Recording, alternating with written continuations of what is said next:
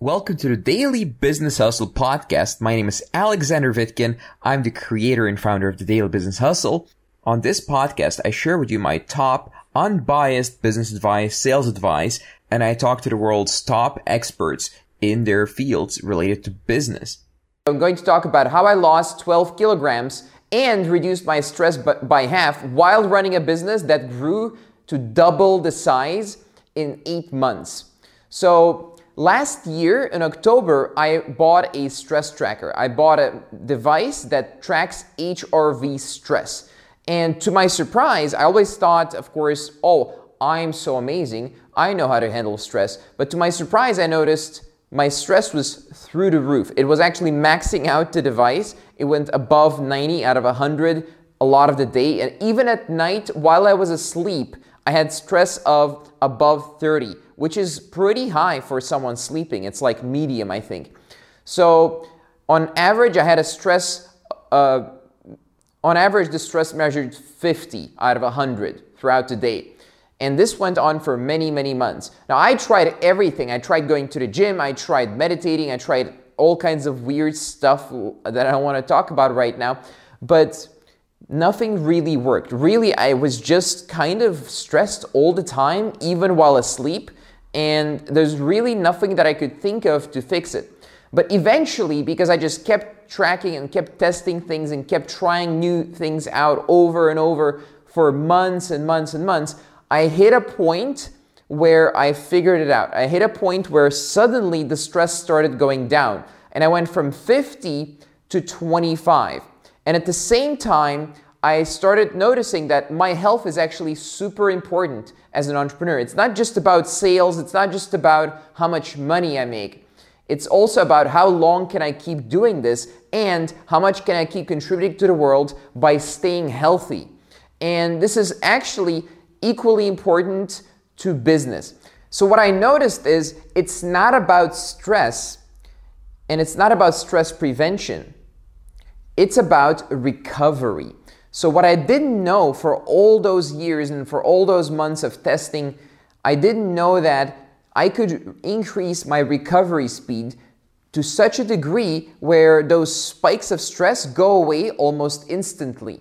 And when I figured out how to do that, that's when my life changed. Now, the annoying thing about this is it's not the same for everyone. So, exa- what I did exactly wouldn't work necessarily for everyone else because there's many types of stress. There's emotional stress there's physical stress and how they interact with hrv it's really not up to me to know. You'd have to ask a doctor or a scientist. But there's many different ways that hrv interacts with those types of stress.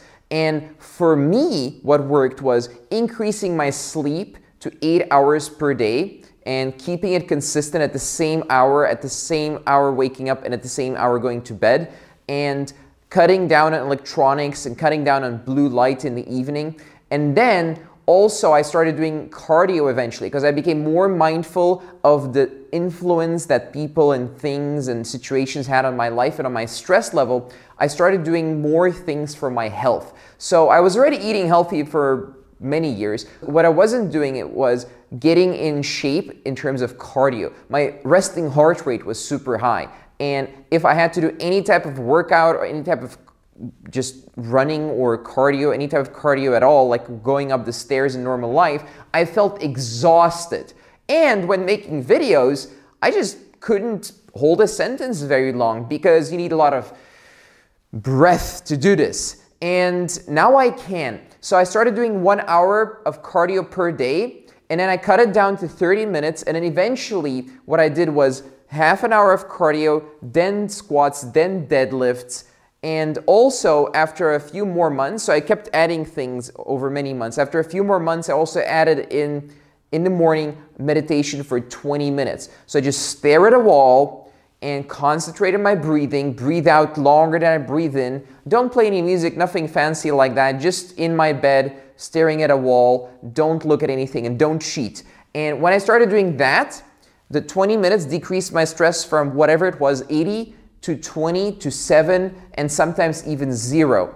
And I noticed that I know how to do this even when not meditating. This is a skill you can develop to control your own stress. Now, I'm not promising you you're gonna be able to just do this or anything like that, but if I can do it, it's very likely that you can do the same thing. And with the other positive changes in your life, what's, what's the worst thing that can happen? Well, I don't know, but certainly your life is likely to improve. You're likely to be in better shape, more cardio health, lower stress. You're gonna probably wanna start eating healthier if you're not eating healthier eater, and you're gonna be more productive in your day. I'm getting four to five times more work done now than I used to a year ago. And that's scary because that means I was not very productive a year ago, and my business was actually running really well. But now I have my business under control. Now I feel like it's really going to grow and it's going to grow times 10, times 20, times 100. So many people say, yeah, but if you do that, it's just so hard and you need to add on all these things to your life. Well, the solution is you don't need to add them on instantly. It takes a while to add on so many things in your life. If you add on everything, it's likely you'll fail. I've seen people spend five years trying to do everything perfect in their entire day, and they kind of just go crazy because it's not about this. It's about running your life and living your life while slowly adding on the habits and having stability and growth in your life. And when you start realizing that, that that's more exciting than going to a party until 7 a.m. three, four times a week, and that you can get better results by being focused and by working hard, that's when your life actually starts improving. And that's when you actually start attracting high quality people into your life. And that's also likely when your business starts to grow because winners attract winners. All right, this was our show for today. Please subscribe, rate, and review this podcast if you like it. I'll see you next time. If you'd like to find out more about me, visit vitkin.net. That's V-I-T-K-I-N dot net. Thank you for listening to this show and see you next time.